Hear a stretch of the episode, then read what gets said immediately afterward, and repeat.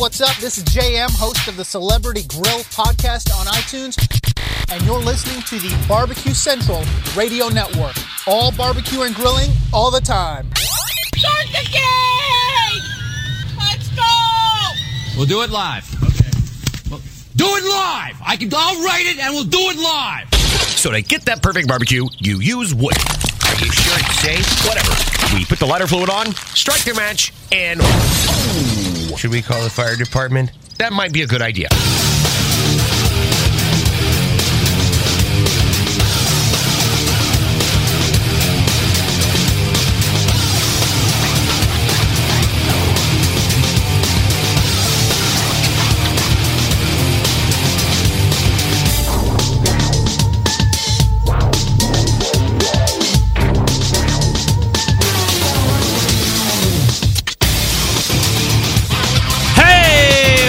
Welcome to the Really Big Barbecue Central Show, a show that has recently started talking about barbecue and grilling. We do it live from the Barbecue Hall of Fame, the Rock and Roll Hall of Fame City, and the barbecue capital of the North Coast, Cleveland, Ohio. I'm your program host, Greg Rempe. Happy to have you aboard here. 120 minutes on the countdown. If you have always thought to yourself, I want to get in touch with the show, I need to call the show, I need to email the show, here's how you do that. You can get in touch with the show by calling 216-220-0966. Email Greg at thebbqcentralshow.com. On the Twitter and Instagrams at BBQ Central Show. Everything else you want to find out about the show can be found at the main website, thebbqcentralshow.com. And here's what's happening, and boy, do we have a doozy. We are rounding out the month of April here over the next 2 weeks. And third week of the month brings a spectacularly guest-laden show. First hour stacked with regulars, 14 past the hour. He is a Barbecue Hall of Famer, a prolific, perhaps the most prolific barbecue and live fire cookbook author on the face of the earth, the likes that we will probably never see again. He puts on cooking classes. He does TV shows. We'll be talking about that this evening as well. It is, of course, the third Tuesday of the month. First guest, Steven Raichlen, joining me. Plenty to talk to Steven about. Looking forward to catching up with him. And then 35 past the hour, the other third Tuesday of the month recurring guest, the creator of GrillGirl.com, a now budding SCA Steak Cookoff Association contestant, as she has just wrapped her second contest. We'll be talking about that as well. We'll also be hitting a few of her most favorite recipes on her new cookbook that's coming out early next month. That is, of course, Robyn Lindars, and then we will transition to the second hour where we have one newbie and one first-time guest, and it's been a little while. Let me reload and let me reset here. 14 past the second hour. Veterans Q founder Steve Lulofs will be joining me. If you are on social media, whether it be Facebook or Instagram or Twitter, Veterans Q, very prominent nowadays. Not a business that has been around a tremendous amount of time, a handful of years here, but growing very quickly and gaining a lot of popularity, but a really great story that backs up this whole thing that I want to really break down and get into. Certainly we'll talk about the rubs and the sauces, the products that they're doing, but a much bigger thing going on with Veterans Q that I wanted to have them on and talk to them about. And then 35 past and helping me close out the show. Hey now, you remember, was it a year, maybe 2 years ago? What was the big thing? Well, we love the Barbecue Guru. It works great on ceramics. It works great on bullet-style smokers and kettle grills. But what about the big offset smokers? My next guest decided to tackle that segment. And I am welcoming back for the second time on this show, the creator of the Perfect Draft Barbecue Blower System, Stephen Thibodeau, will be joining me. Now, if you are keeping track, everybody aside from Robyn is named Steve or Steven. Steven Raichlen, Steve Lulofs, and Steven Thibodeau. So it is a Steve/Steven night, except for Robyn. We can call Robyn Steve Lindars if we want, just to keep it consistent for all four guests are named Steve. We probably won't do that. Or we will do it once and then be summarily bashed, and that will be it. But nevertheless, that's your lineup, 216-220-0966, Greg at the BBQCentralShow.com. Don't forget, you can follow me socially at BBQ Central Show on Instagram and Twitter. Please do that. I am providing some pretty good extra content over on those handles, / BBQ Central Show on Facebook. You can also get the video stream there as well. I don't monitor the chat, but that's all right. Jump over to the Facebook page. I'm sorry, jump over to the YouTube page. If you go to my website and then click on the YouTube Live button right there at the top, you can mix in with the likes of Sean81073, John Dawson, Steve Ray, Stover, a.k.a. Barbecue Hunk. John Solberg is in. Doug Scheiding will be in shortly, just to name a few right off the top of my head. So if you like to interact with folks, and it's something I do keep an eye on, so perhaps that does or does not hold any weight with you. There you go. All right, so while some of you thought my tire rant last week was one of the best ever, one of you tools thought it was the worst story ever. In a post that can be found on the show Facebook page, and I quote, believe it or not, from a guy named Steven. It's a theme tonight. Steven Bruckler, Greg, you really need to lay off your rants. All of your listeners, who don't have to be, by the way, wasted 10 minutes of our lives listening to you whine about your flat tire experience. Okay, we get it. That shit harkens back to the Obama administration. By all means, express your discontent, but please spare us the play-by-play. Boring! Steven, first and foremost, thank you so much for listening to the show, subscribing to the show, which I guess you're doing via podcast because of when you posted. Your listenership is truly appreciated. Truly appreciated. The fact that you took time out of your day to give me that feedback, to try and make the show better, truly appreciate it. That being said, I have some pretty unfortunate news for you, Steven. I'm not sure if you've been listening to the show over the past few months, but I have been doing a lot of show banning and a lot of internet banning. And Steven, with your tone and those words, you have garnered an utter and complete internet banning. You're gone. Get that big stuff out of here. Not only from this show, but from the internet entirely. You know, each week, and for the past 11 years, I bring to you barbecue and grilling related interviews with the industry's leading opinion makers, barbecue Hall of Famers, book writers, bloggers, competition cooks, the list goes on. And you won't allow me a few minutes of self-indulgence to recount the great tire tragedy of 2019? What kind of barbecue maniac are you, Steven? Don't you want to see all sides of me? Don't you want to know something more than just the live fire stuff from me? Do you hate it when I have my kids on for 5 minutes every so often? Do you think about hanging yourself from the nearest steel beam when neighbor Desmond comes on the show? Did my rant about the college admissions scandal make you want to run to the garage and do deep lung hits from the tailpipe of your running car to end the misery as quickly as possible, Steven? I can only assume yes. Let's make a deal. You start your own barbecue and grilling show and then run it out for like 11 years or so, and then I'll start thinking about taking your advice. You think you can do a show for 11 years, Steven? Here's a fun fact. Did you know that the 2019 NBBQA's Best Audio Podcast recipient just called it quits after 100 episodes? 100 episodes! And that's not even a barbecue show for the most part. For perspective, I have about 6 times more shows under my belt than that one. By the way, Steven, do us all a favor and change that profile picture on Facebook. In a word, weird. Get that big stuff out of here. And for those of you who are watching here on the Facebooks or the YouTubes, this is the profile picture. Whoa! Uh-oh. That's the guy that's making fun of me.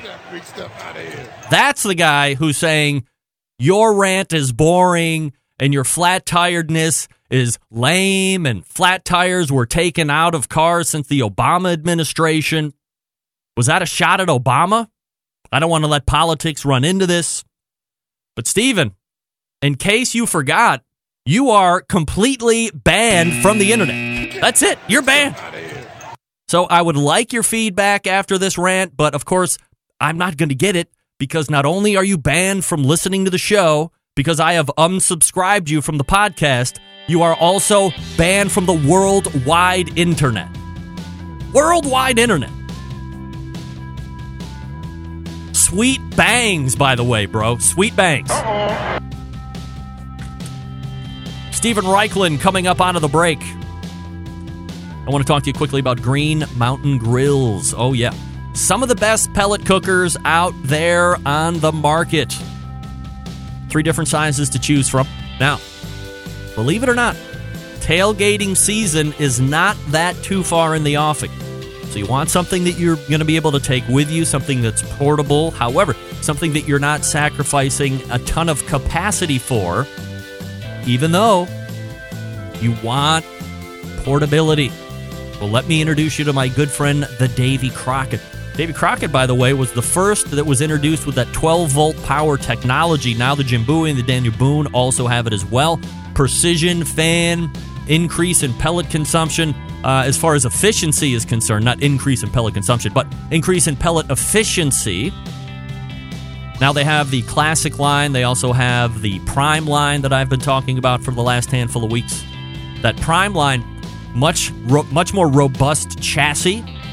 Plus you have peaker windows, that's what I call them, in the pellet hopper, so you can see where your pellet level is at. And you can also look into the cooking chamber. You know that old fad of, or that old wives' tale of, if you're looking, you're not cooking? Meathead has debunked that. That's not true at all.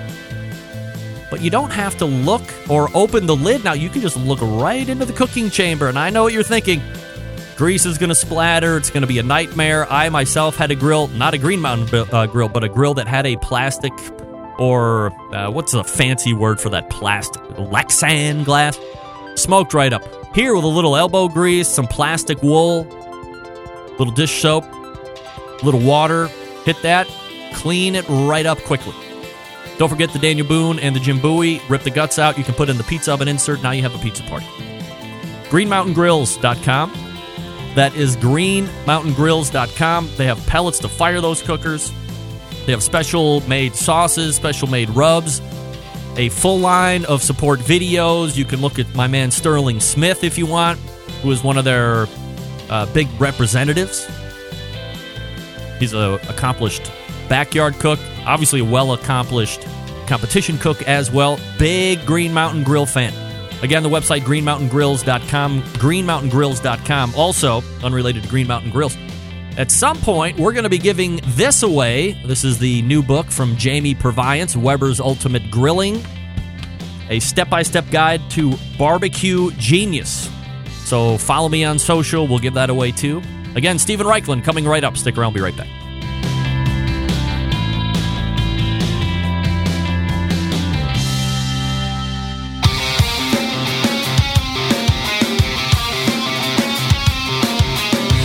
Broadcasting live from the Barbecue Central Show studios in Cleveland, Ohio. You're listening to the Barbecue Central Show. Once again, here's your host, Greg Rempe. All right, welcome back. This portion of the show is being brought to you by Butcher's Barbecue, makers of award-winning injections, marinades, rubs, seasonings, barbecue sauces, grilling oils. All of Butcher Barbecue products have been tested on the competition circuit as well as backyards worldwide. Be the pitmaster of your neighborhood and visit ButcherBBQ.com to stock up right now. That's ButcherBBQ.com. And we always say this, always trust your butcher. Central Lights, it's the third Tuesday of the month. And that means... what did I do? Come on. That means it is time to do a segment with an icon in the industry, a host of TV shows, a creator, an instructor of very popular Barbecue University class, an author of the most popular barbecue and grilling books in the history of the world. Let's head on over to the hotline and welcome back a good friend of the show, Steven Raichlen, joining us. Steven, how are you, buddy? Doing great. How about yourself? Absolutely fabulous, Steven. I appreciate you making time, as always, here for the third Tuesday visit. So before we get rolling tonight, and I don't know if you are a fan or not, but you got a nice mention on the Howard Stern show this morning and a plug for the Barbecue Bible book. What do you think about that? I think that's fantastic. Are you a fan of Howard Stern? Howard is a buddy of mine. I've been to his house and barbecue for him at his house a few years ago, barbecue class. He let me bring my kids, who would not have allowed me to visit Howard Stern without them. And gosh, I ran into him a couple months ago down here in Florida. Really? So yeah, I was going to say, I thought I had recalled a story of where you might have done either like a private class or a big kind of get to what, like what was the theme of the class and how did it come about?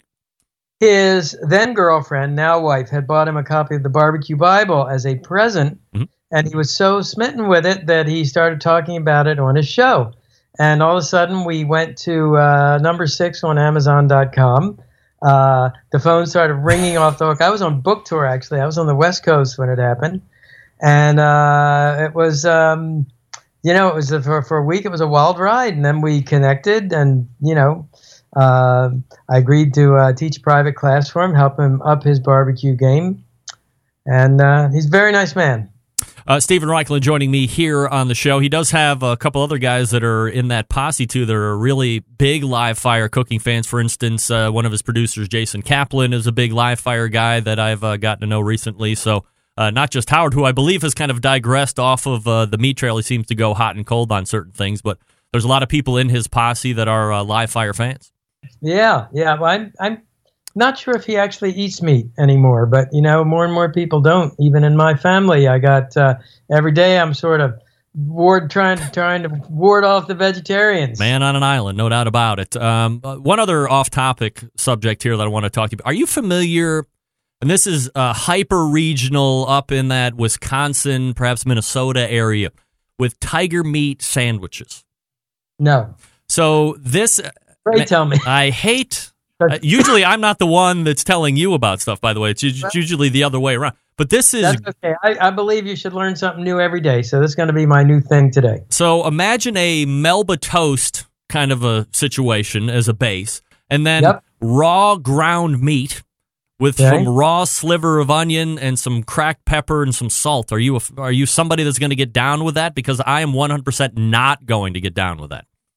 I am completely into it. I'm imagining some shaved pecorino cheese, maybe a little truffle mustard. Hey, by the way, if Nancy Loski, my assistant, is listening, which I'm pretty sure she is, yes. She gave me an awesome present this week. My mustard, the French mustard maker, has just come out with a black truffle mustard, which she sent me for a birthday present. I got to tell you, it will completely change your notion about mustard. All right, well...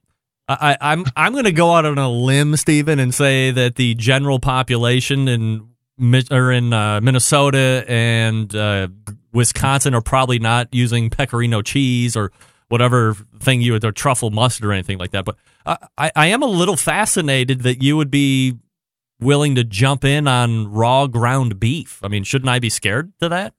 Well, I assume they're starting with a steak and chopping it themselves.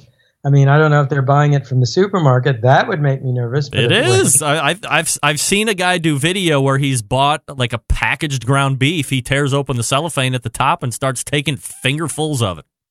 Well, that would make me nervous today. But, when I was growing up, that was one of my mom and I, it was one of our favorite treats was to eat raw hamburger meat. And that's just a sad comment on how the American food distribution system has deteriorated in these many years. So do you think it's gotten worse over time, or do you think that we just didn't know any better? No, it's definitely gotten worse. I mean, we didn't have massive outbreaks of E. coli and salmonella. I remember the first one, first salmonella death, maybe I was like 18 or 19. It was, you know, a long time ago. It made national news. I mean, today it's a daily occurrence. It's just, you know, greed, capitalism, industrialization of food. It's all the things that kind of I hate about what has happened with food today. Isn't it? I mean, isn't it more of the demand from the American public to eat red meat at any cost? Well, I think it's two things. I mean, I think it's three things, actually. So one problem is that, you know, we want cheap matters. Price matters more to many Americans than quality.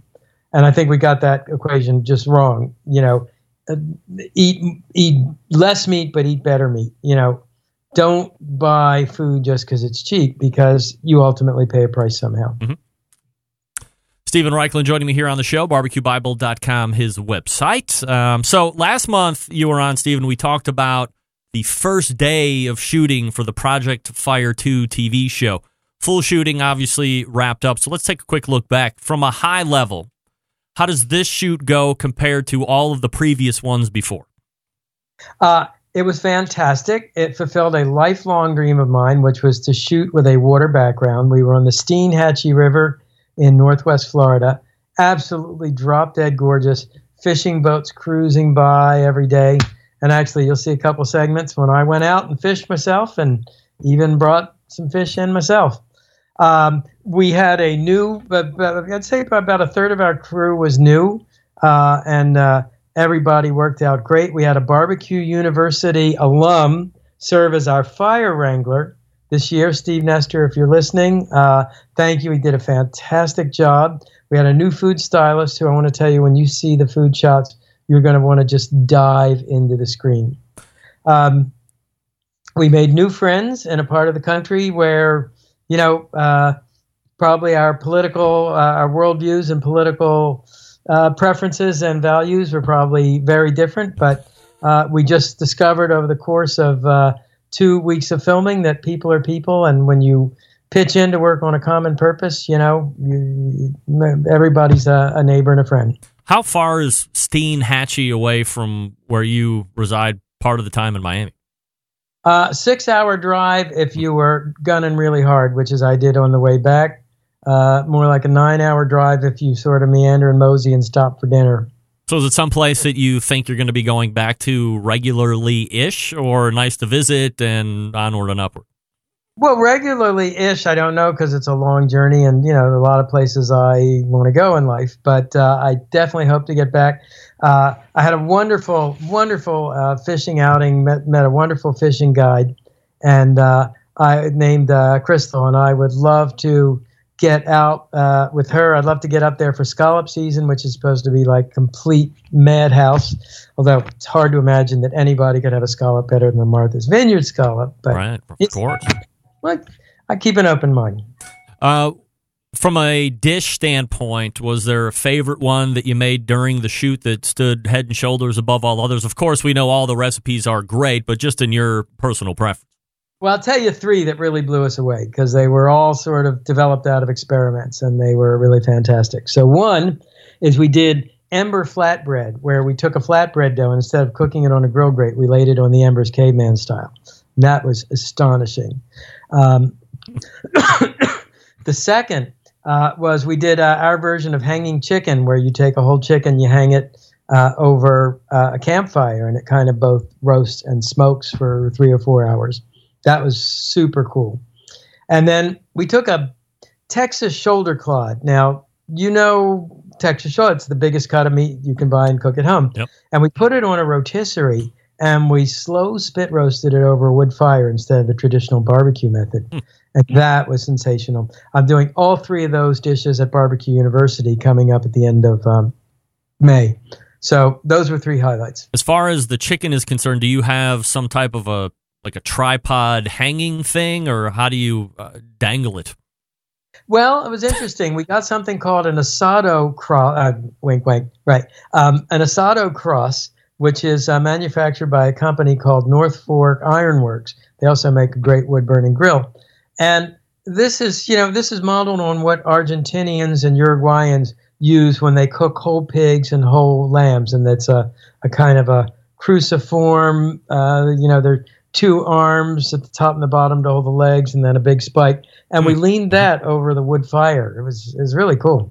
Do you have any idea what kind of temperature you're running at, or when you're cooking that way, it's more about keeping the fire that you have versus worrying about what temperature is hitting the flesh? Yeah, I would say it was pretty low. I would say probably like about 325 to three, even lower, probably about a 250 to 300. So it was more almost like a smoking because it took 4 hours to get the chicken done.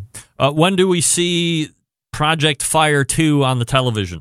July 4th weekend, baby. That's when we're launching. All right. That's the perfect time to do it. No doubt about it. We'll be right in the middle of grilling season and barbecue season at that point. If you celebrate seasons, of course, Steven and I do it all year round because we're real men. Steven, your latest book, The Brisket Chronicles, now officially available for sale. So if we could, for the folks that might be, is it not for sale yet? Well, I'm not positive. I just got my first copy on Friday, which is always a big thrill when it rolls off the press. Okay. Official pub date is May 1st, but I believe they're pre-selling it on Amazon, some of the other online sites. Okay, so at worst pre-order you can do, but May 1st looking for that release. For the folks that might be tuning in for the first time or haven't gone back on one or two of our past discussions, just a little recap on the book and I guess you could tell from the title, it's a focus on brisket. Yeah, brisket is one of those epic meats that is enjoyed all over the world. Most of us in this community listening to this would know it as barbecue. If you come from Texas, you know it as kind of hill country barbecue. If you, whoops, I might have lost you. No, I just changed the camera shot there. You're playing around. I'm here. a high producer. Okay. If you come from Kansas City, it means something else. But brisket manifests in so many ways. Pastrami is made with brisket. Corned beef is made with brisket. Bollito misto, that boiled dinner in northern Italy, is made with brisket. Travel even further, in Korea, they've actually developed a method for direct grilling brisket where I could promise you I could cook brisket in 30 seconds per side, 1 minute to cook the brisket. And you'll see that on the show, as a matter of fact. And then moving even further east, Vietnam's national soup is called pho. It's a beef noodle soup, and the core bedrock meat in that soup is brisket, which is then served super thinly sliced in the soup afterwards. So for me, it was a chance, once again, to travel around the world, to focus on my favorite meat and see how it varies from culture to culture. There's obviously a lot of barbecue. That's the biggest chapter, but there's also indoor cooking. I mean, there's braising, there's stewing, there's baking. There are brisket scones, there are brisket chocolate chip cookies. There's something in there for everybody. What's your favorite brisket? If you had to choose one way out of all of that you have experienced, which one would you choose? Barbecued brisket, Texas Hill Country style, using a Wagyu brisket. In fact, you know what? I'm making one on Friday. Oh, yeah. Nice. Yep. All right. In fact, I mail-ordered my brisket from one of your hometown guys, Mr. Brisket. Mr. Brisket. All right. Hank Kornbluth. Shout out to Hank. How are you going to be using offset? Are you going bullet style? What's your cooker? I'll probably go with a bullet. Yep. So from a country's standpoint, Steven, how many have you been in, through, or around in your travels? I would say I'm probably pushing 70. Oh, wow. How many different languages do you speak fluently?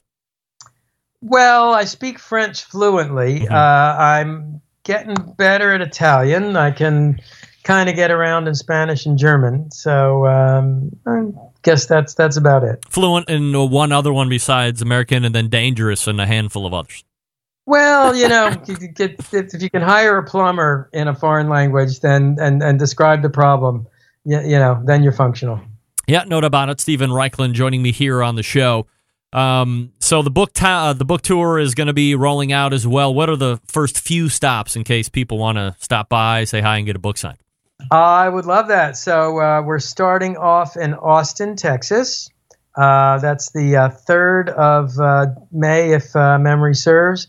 And then on the 5th of May, I'm doing a book signing at Books & Books in my hometown, Miami. The 6th, I'll be up in New York for a great event at the Upper West Side Barnes & Noble. We've got a panel with Billy Durney from Hometown Barbecue, with Will Horowitz from Harry and Ida's, which makes, I think, the most phenomenal pastrami in New York.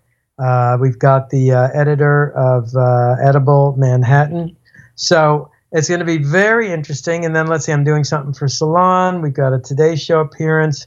After that, I go to Atlanta. I go to Nashville. I'm in Kansas City. Unfortunately, Kleberg is not one of the cities. I'll be in Wichita. I'll be in Denver. I'll be in Eureka, California. Where else? You know, it's May and June. It's a Raichlen bookstore. A lot of travel, no doubt about it. So, last question before I let you go. Obviously, we have a couple big religious holidays coming up here shortly. Passover starting this coming Friday evening, and Easter, obviously, this coming Sunday. So traditionally, it's brisket for Passover, ham for Easter. Do you have any thoughts on either or both of those? Well, I do. First of all, I'll be cooking a brisket for Passover on Friday. And I'm just going to use a simple Dalmatian rub. I'm going to cook it low and slow, 250, for probably 12 hours, which means I will be waking up early, but I wake up early all the time. This week's blog on BarbecueBible.com was written by Nancy Loski, my assistant, and your hometown homie. That's right. And it's about how to, I guess for better word, how to pimp your ham, for better word. It's, let's assume you're going to buy a really good ham, how to glaze it, how to sauce it, how to inject it. It's actually a very clever blog she has done. And I think she's going to follow that up on Easter Day with a blog on an Easter brunch. So brisket, ham, you name it, we got you covered. So you're going barbecue brisket for Passover, but I mean, traditionally this would be a dish that you would find in an oven doing a braise, right? I would, and in the Brisket Chronicles, you can read about my Aunt Annette's braised brisket, which is braised with dried fruits and Manischewitz wine, a recipe that I grew up with and that I am now, many, many years later, finally disclosing. Are you a big ham guy? Do you like ham? I love ham, if it's a good ham, if it's a great, real, if you can see the meat fibers and the grain of the ham, then I love it. If it looks like it was ground up and then reconstituted, I'm a little less fond of it. So there's a big ham institution out there that a lot of people go to, and they have big lines this time of year. Are you a fan of that kind? Of what? I don't know if I want to mention it by name, but, it might have honey. You might bake it, if you know what I mean. Like, a lot of people think that's the gold standard. Well, that's, I would say that's a little bit like... Casey Masterpiece barbecue sauce. Everybody loves it. It's great in the way that it is. Can you get more artisanal and kind of a little bit more hams with more character? Sure you can, but I would not be unhappy to find that on my table. All right. Steven Raichlen can be found at barbecuebible.com. Don't forget July 4th weekend. The second edition of Project Fire will be coming out and hitting the TVs for your viewing pleasure. Steven, always appreciate the time. Happy Passover, and we will look for you again next month. And happy Easter and happy Passover to all your listeners, and thanks for the great job you do every month. All right, thank you, Steven. There he is. My pal Steven Raichlen, being brought to you by the Fogo Charcoal Hotline, baby. New sponsor. Maybe you saw that right there. FogoCharcoal.com. Hopefully, in the second hour, I can do a little bit more formal introduction of the new, latest, most happiest sponsor of the show, Sebastian Bussard, the gang over at Fogo Charcoal. So if you've never heard of them, then you have no social media presence whatsoever, nor are you keeping tabs. But there's the website scrolling right there, FogoCharcoal.com, F-O-G-O, Charcoal. All right, we have Robyn Lindars ready to come up. Hold on a second.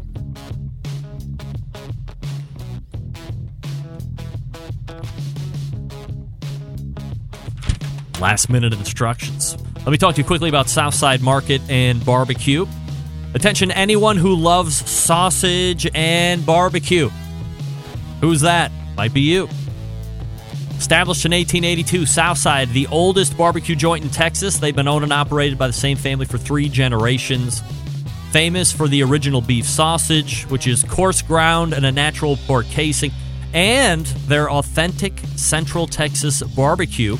All meats, including our prime brisket, slow smoked for many hours over real Texas post oak wood. They ship nationwide via the online store, southsidemarket.com. I'll get to that here in a second with some special offers. They ship fresh and smoked sausages worldwide. Shipping customers can choose to order now and ship later. Include a custom gift note and mail to multiple addresses without additional charges. All shipped items are vacuum sealed to ensure freshness and ease of preparation for the customer. Shipped with dry ice to ensure complete freshness upon arrival. All the meats are processed in the on-site USDA inspected facility. On-site meat markets for fresh and smoked products. Custom orders are also welcome. Now, if you want to eat there, 2 restaurants for you to try out. Elgin, Texas since 1882. And Bastrop, Texas since 2014. Grocery distribution through Texas and many surrounding states as well. Now, if you go to southsidemarket.com, get all you want. All the sausages, the sausage slammers, the briskets, the ribs, the sauces, the hot sauce, you name it. And then as you check out, use promo code BBQ Central, all one word, BBQ Central, lowercase, BBQ Central. Get 10% off the entire order for online listeners and podcasters only. That's 10% off your entire order each and every time when you use code BBQ Central at southsidemarket.com. All right, we have the Grill Girl coming up out of the break. Stick around, be right back.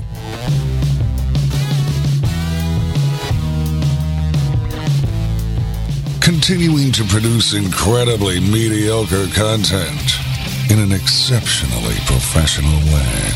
You're listening and watching the Barbecue Central Show. Once again, here's your host, Greg Rampey. Hey, this portion of the show being brought to you by CookinPellets.com, your number one source for quality wood pellets for all of your pellet-driven cookers. Visit CookinPellets.com for more information, or you can purchase there. You can also buy from Amazon.com as well. While you're on CookinPellets.com, don't forget to download their free app that will alert you to great shipping deals when they happen. Great flavors over there as well. So if you're a pellet pooper fan, get down with CookinPellets.com. Chris Becker in the game. All right, the third Tuesday of the month also brings a visit from the creator of GrillGirl.com, Robyn Lindars, is joining you. Hey, Robyn. Hey, how are you, Greg? I'm doing great. How are you? I am good, and I apologize in advance if I had been celebrating too much the last time I was on your show. What are you talking about? I don't remember what you're talking about. Yes, you do. Well, we were, remember, we had just bought like 20 acres and we were like, woohoo, and drinking champagne. And I feel bad because I. Oh, wait, you had ice in your wine. Yes. I do remember, or champagne or whatever. I think I remember that. It's all coming back to me. So have you done anything with it? Classy. Yeah. Have you done anything with the 20 acres yet? Have you gotten the brush hog out or what? Funny enough, I think there are hogs on there. There's hog tracks, and actually, we're going to camp on it this weekend. So I hope I don't just get eaten alive by bugs and just also sweat my ass off. But my husband is totally determined that we should camp on it and just get to understand what's going on there. So that's what we're doing. So could you literally live off the land there? I mean, with 20 acres, that's a substantial chunk of real estate. Take a couple firearms and shoot and eat, right? I mean, yeah, and I think it's a good place to be if the zombie apocalypse comes, you know? So you guys come find me if that does happen, and hopefully it doesn't, but, you know, I am a walking dead fan, so I couldn't go without just happening to mention that. Can I call you Steven Lindars since everybody else on the show is Steven tonight? I don't know. I don't look Stephanie? Like Steve, do I? How about Stephanie? All right, if that works, I can be Stephanie. Stephanie Lindars joining me here on the creator of GrillGirl.com. 13,000 Instagram followers almost as well. So congratulations on your social media push there. Good job. I'm trying, you know, you got to feed the feed. It's annoying, right? It's hard to keep up with sometimes, but you just got to like do it. And I think because I just read this cookbook, I also just had a shitload of content. So that helps me because I can, you know, it gives you a lot of stuff to post. There are days when you're not behind the grill, right? But you've got to figure out how to post and I think a lot of it too is just engagement, and you get busy and you just got to be on there. So I want to be like present, but then I know I need to work on my Instagram. So, you know, we all are, right? The struggle is real. That's right. May 7th, the book is coming out, by the way. It's Robyn Lindars' book on electric smokers. So let's talk quickly about a couple of your favorite recipes.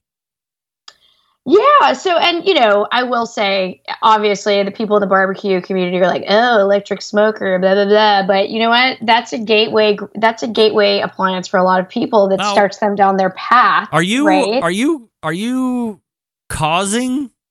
I don't think that that's really a thing. Like, I have an electric smoker. I have a Cook Shack smoker. I mean, you do? Certainly okay. It's a little more top line. I'm not here to judge anybody. If you have a bullet smoker, if you have a piece of crap Brinkman charcoal smoker, if you have an electric smoker, offset, doesn't matter. I mean, as long as you have one and you're kind of getting into it. I mean, if you have a couple really bad experiences with a really crappy cooker, that might turn you off. But I mean, let's not cast dispersions or lead any type of stereotypes. I mean, if you have what you have and you like it, I mean, that's cool. Exactly. Yeah. But, you know, people get how they get in our world of barbecue, but the recipes can be used on any kind of cooker, right? If you like to add elements of smoke, then this is a good book for you because, you know, I've been doing recipe development for a long time and I love doing recipe development and I'm always up for a challenge. So it was my goal to really infuse elements of smoke into just about everything. So there's a lot of unexpected things like smoked cocktails, a smoked old fashioned with, this is what I'm proud of. It's a smoked old fashioned, which I know you're more of a rye guy, right? Yeah. Well, I mean, well, no, in an old-fashioned, it's only bourbon for me. Okay, but I'm saying you're more of a Sazerac guy, right? In a Sazerac, it is rye. Yes, correct. Okay. Yeah. So, but some things I did that are cool that I think is just something fun, and people actually got really excited about this on Instagram is, you know, make your own smoked water. And I did like smoked water, and then you turn that into an ice cube, and then you infuse it with your favorite herbs or things like, you know, zest of citrus, and those are the kind of things that you can add to a cocktail to add elements of smoky flavor, right? And you could even smoke the peels to make the zest for a cocktail. So I did things like that. Smoked pineapple upside down cake. I did a cold smoked chocolate. I call it a campfire s'mores cheesecake, and a lot of the recipes are have paleo and keto swap outs. I did my South Florida smoked fish dip, which has always been like, it's called crack dip in my family. And it's, you know, I actually used to have a neighbor that supposedly he was what they call in Florida, they call you a cracker if you're old school, like Florida person. Yeah. It refers to kind of like old cowboys in the state. And he was a Florida cracker. There's no, it has nothing to do with race. It's just a term. But he supposedly used to trade. His family used to have a fish smoking hut on the New River in Fort Lauderdale, and they used to trade smoked fish with the Indians. And I took, basically, he used to bring us his smoked fish dip, and then I took his recipe and just, like, took it to the 10th degree, and it's crack dip. But just a lot of, and you know, stuff like venison. I have a rosemary rubbed venison, quail, because I think also that demographic, people who like to hunt. You know, you see a ton of electric smokers at like Cabela's and Bass Pro. Totally. So I didn't want to leave anyone out. So, but the whole premise is that it also is junk free, no weird ingredients.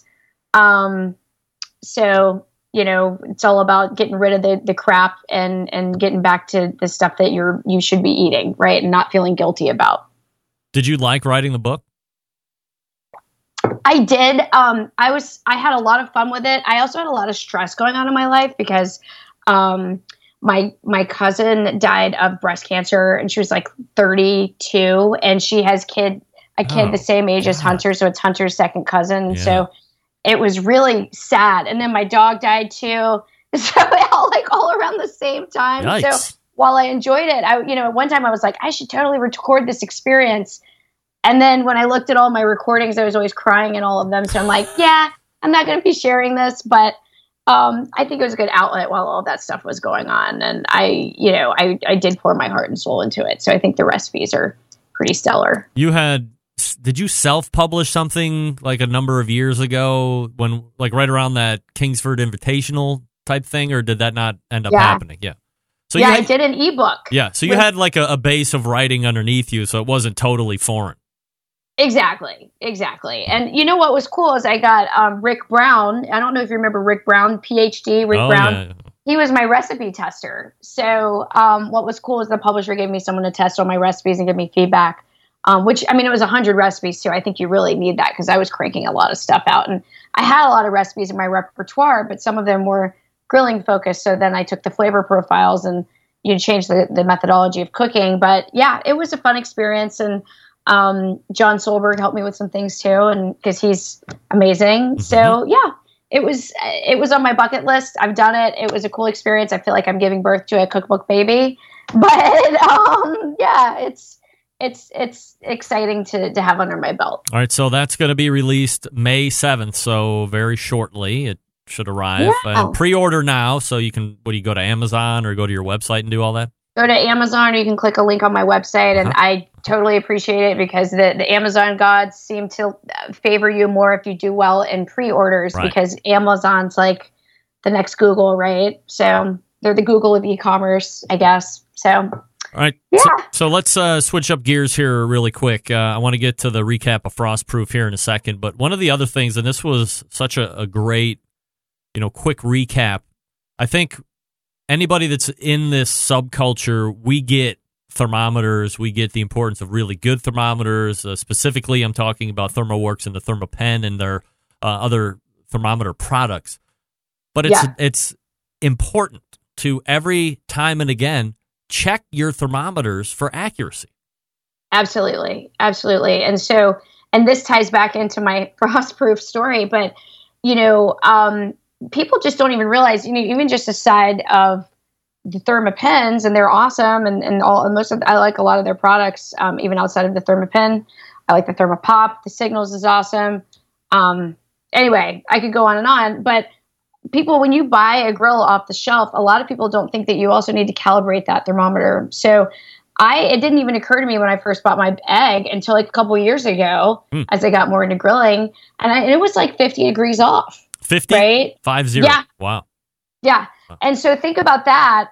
If you're trying to learn how to cook and teach yourself new things, that 50 degrees can really screw you up, huge. Yeah. So so you guys, whatever you learn from this segment, just test your thermometers, right? So, all you have to do is really get a glass of ice water and just let the ice really melt so the water's at 32 degrees. And, you want to test to make sure it's reading that, because if it's not, then you need to add or subtract based on what it is reading. And the dial ones you can calibrate yourself. So, but yeah, so ThermoWorks as well.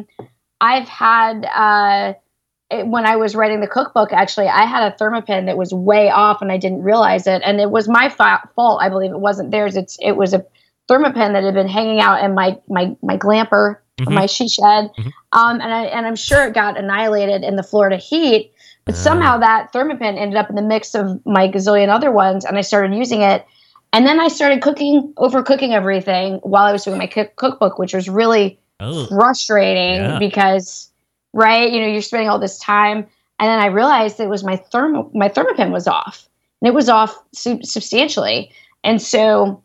You guys just don't take that stuff for granted. And, I would say ThermoWorks is really good about, they have a 2-year warranty, I believe, on their Thermapen. I looked it up today, and then I believe it's the probes that have a year warranty. Mm-hmm. Double check on their website. But even if you're past that 2-year, it doesn't hurt to call them if things are off, and they may at least take a look at it for you or give you the shipping to look at it and calibrate it for you. And I posted on my Instagram about how I thought my Thermapen was off and it was giving me false readings at this recent state competition. And they reached out to me on social and were like, send your Thermapen in and we'll take a look at it. So they're all about, I think they have great customer service. And of course I've done a lot of marketing with them I work with them and do affiliate stuff on my blog, but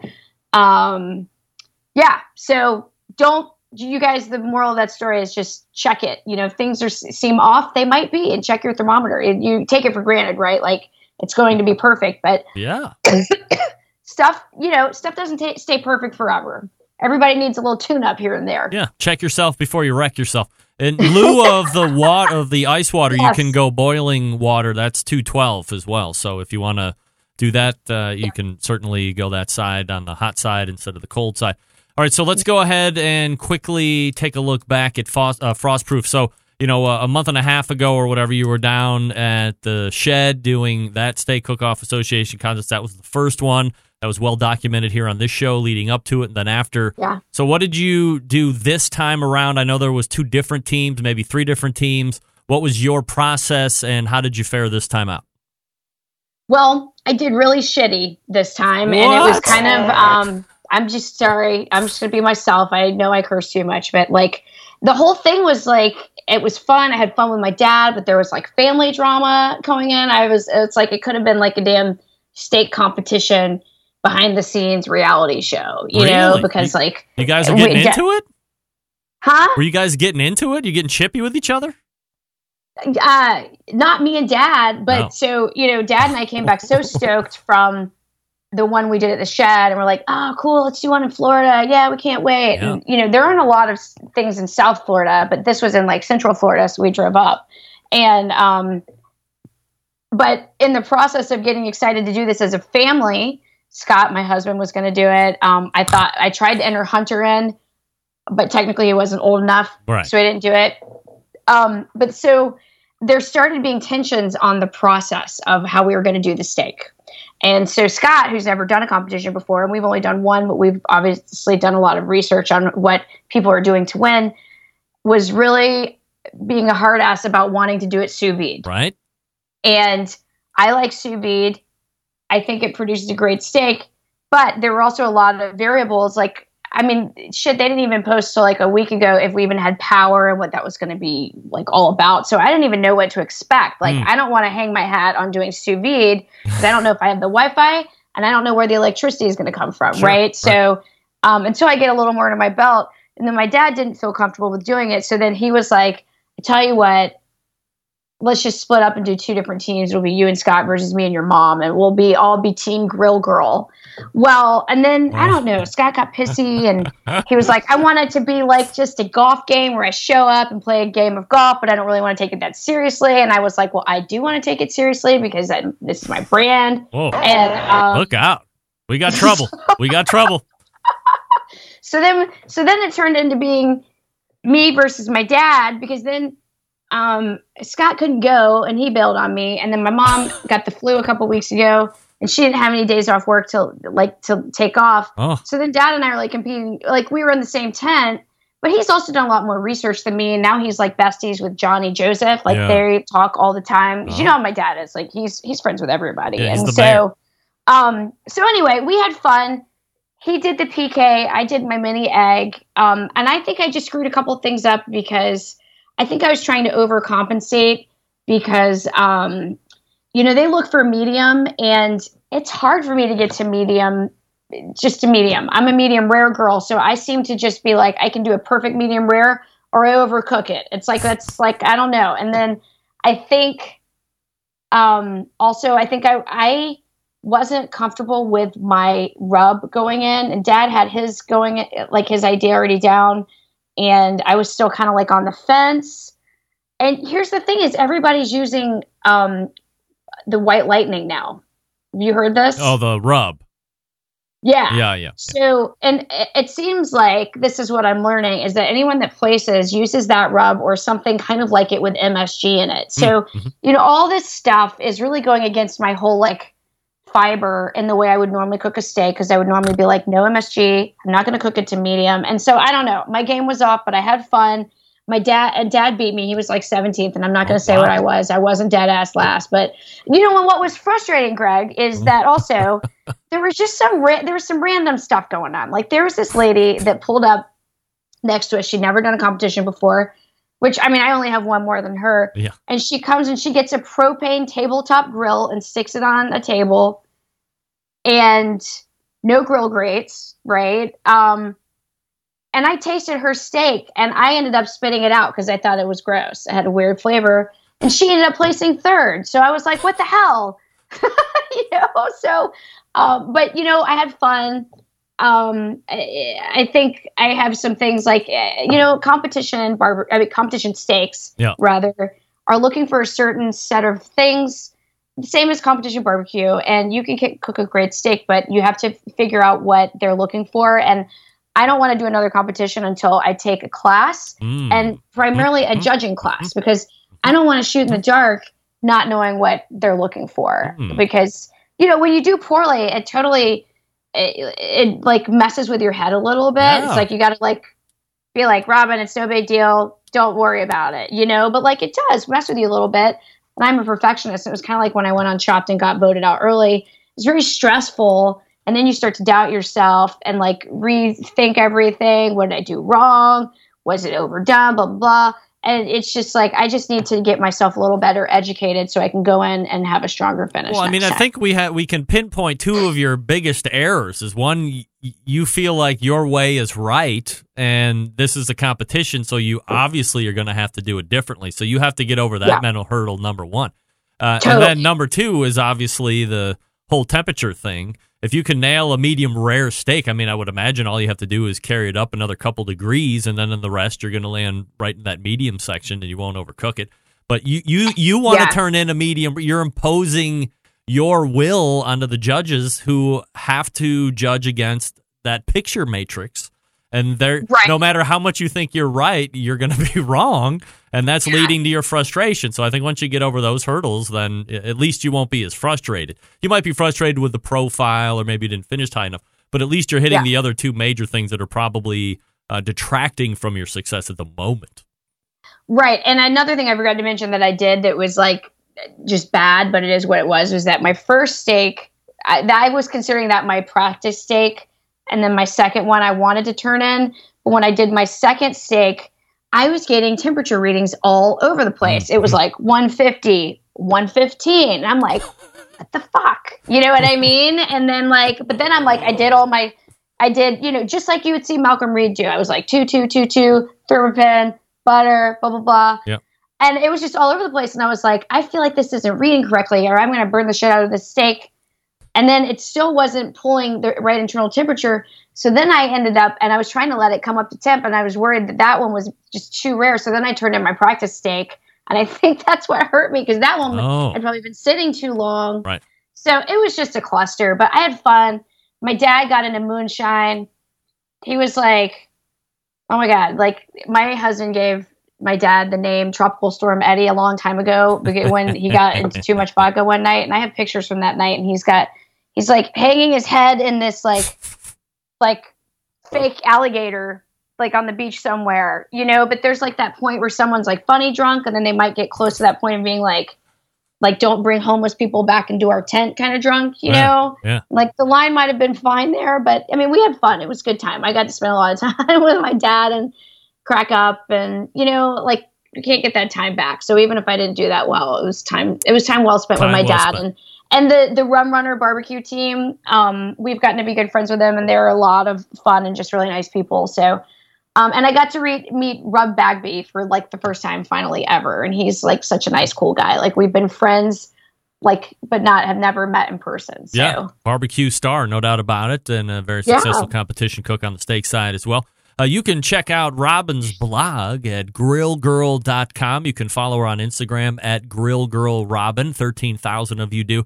And, of course, you know, the pervs in the chat room are like, she said she was going to do bikini pics two or three segments ago. Yeah, you guys.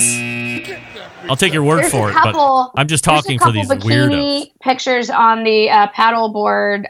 If you look at my stories, they're saved. All right. Well, yeah. So one is me with my dog in a bikini on my paddleboard in the mangroves, like in the back country in Florida. Yeah, don't cater to these pervs, Robyn. I mean, give me a break. So at GrillGirlRobyn on Instagram, grillgirl.com, the website. Robyn, always appreciate the time. Thanks so much. Love you, Greg. See you later. There's Robyn. All right, she's brought to you by the Fogo Charcoal Hotline. And, oh boy, this is, wait. Oh, wait, did I do that right? Damn. Oh, see, I knew it. Now I got to reload that. Here we go. All right. There is 0% chance I'm getting out on time, so I got to stop that timer. That's well worth it. Why did this turn into a loop?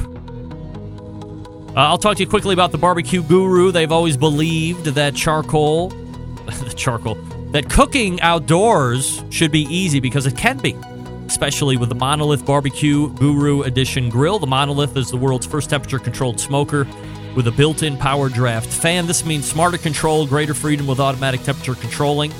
Easily choose your cooking time and temperature. Let the Monolith do the work of a sous chef or a barbecue pitmaster.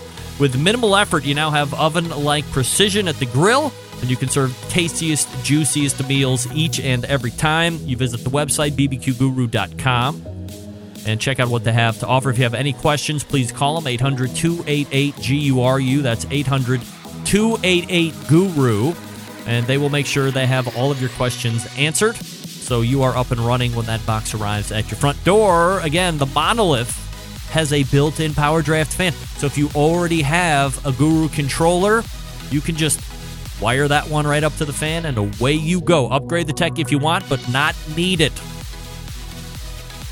We are back to wrap the first hour quickly. Stick around. We'll be right back.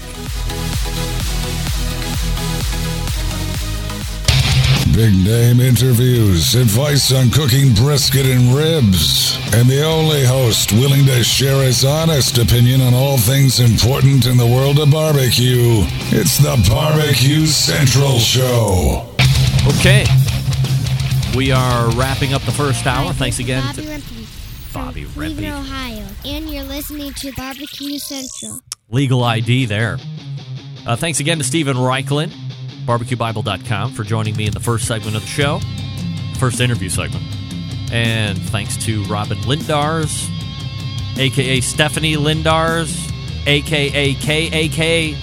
Steven Lindars. Uh-oh. Trying to keep with all the Steve and Stevens tonight.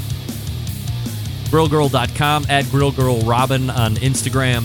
And we are back with the second hour straight away. Stick around, be right back.